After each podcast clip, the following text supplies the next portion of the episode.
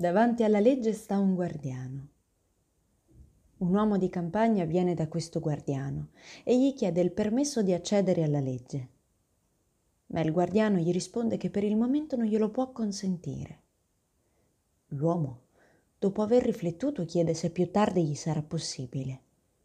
Può darsi, dice il guardiano, ma adesso no. Poiché la porta d'ingresso alla legge è aperta come sempre e il guardiano si scosta un po', l'uomo si china per dare dalla porta un'occhiata nell'interno. Il guardiano, vedendolo, si mette a ridere e poi dice Se ti attira tanto, prova a entrare ad onta del mio divieto. Ma bada, io sono potente e sono solo l'ultimo dei guardiani. All'ingresso di ogni sala stanno dei guardiani uno più potente dell'altro. Già la vista del terzo riesce insopportabile anche a me. L'uomo di campagna non si aspettava tali difficoltà. La legge, nel suo pensiero, dovrebbe essere sempre accessibile a tutti.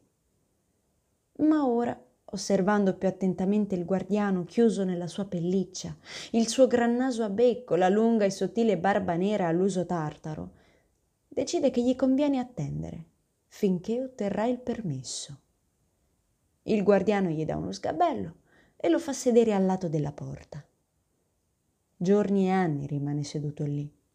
Diverse volte tenta di essere lasciato entrare e stanca il guardiano con le sue preghiere. Il guardiano sovente lo sottopone a brevi interrogatori, gli chiede della sua patria e di molte altre cose, ma sono domande fatte con distacco, alla maniera dei gran signori, e alla fine conclude sempre dicendogli che non può consentirgli l'ingresso.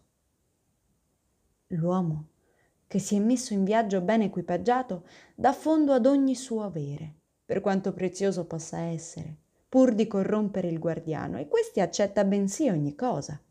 Però gli dice, lo accetto solo perché tu non creda di aver trascurato qualcosa.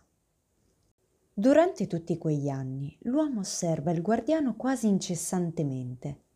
Dimentica che ve ne sono degli altri, quel primo gli appare l'unico ostacolo al suo accesso alla legge impreca la propria sfortuna nei primi anni senza riguardi e a voce alta, poi man mano che invecchia, limitandosi a borbottare tra sé. Rimbambisce. E poiché studiando per tanti anni il guardiano ha individuato anche una pulce nel collo della sua pelliccia, prega anche la pulce di intercedere presso il guardiano perché cambi idea.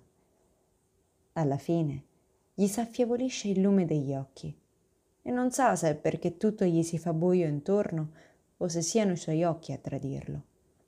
Ma ora nella tenebra avverte un bagliore che scaturisce inestinguibile dalla porta della legge.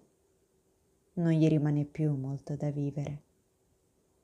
Prima della morte, tutte le nozioni raccolte in quel lungo tempo gli si concentrano nel capo in una domanda che non ha mai posta al guardiano e gli fa cenno poiché la rigidità che vince il suo corpo non gli permette più di alzarsi. Il guardiano deve abbassarsi grandemente fino a lui, dato che la differenza delle stature si è modificata a svantaggio dell'uomo. Che cosa vuoi sapere ancora? domanda il guardiano. Sei proprio insaziabile. Tutti si sforzano di arrivare alla legge, dice l'uomo. E come mai allora nessuno in tanti anni all'infuori di me, ha chiesto di entrare. Il guardiano si accorge che l'uomo è agli estremi e per raggiungere il suo udito, che già si spegne, gli urla. Nessun altro poteva ottenere di entrare da questa porta. A te solo era riservato l'ingresso. E adesso vado e la chiudo.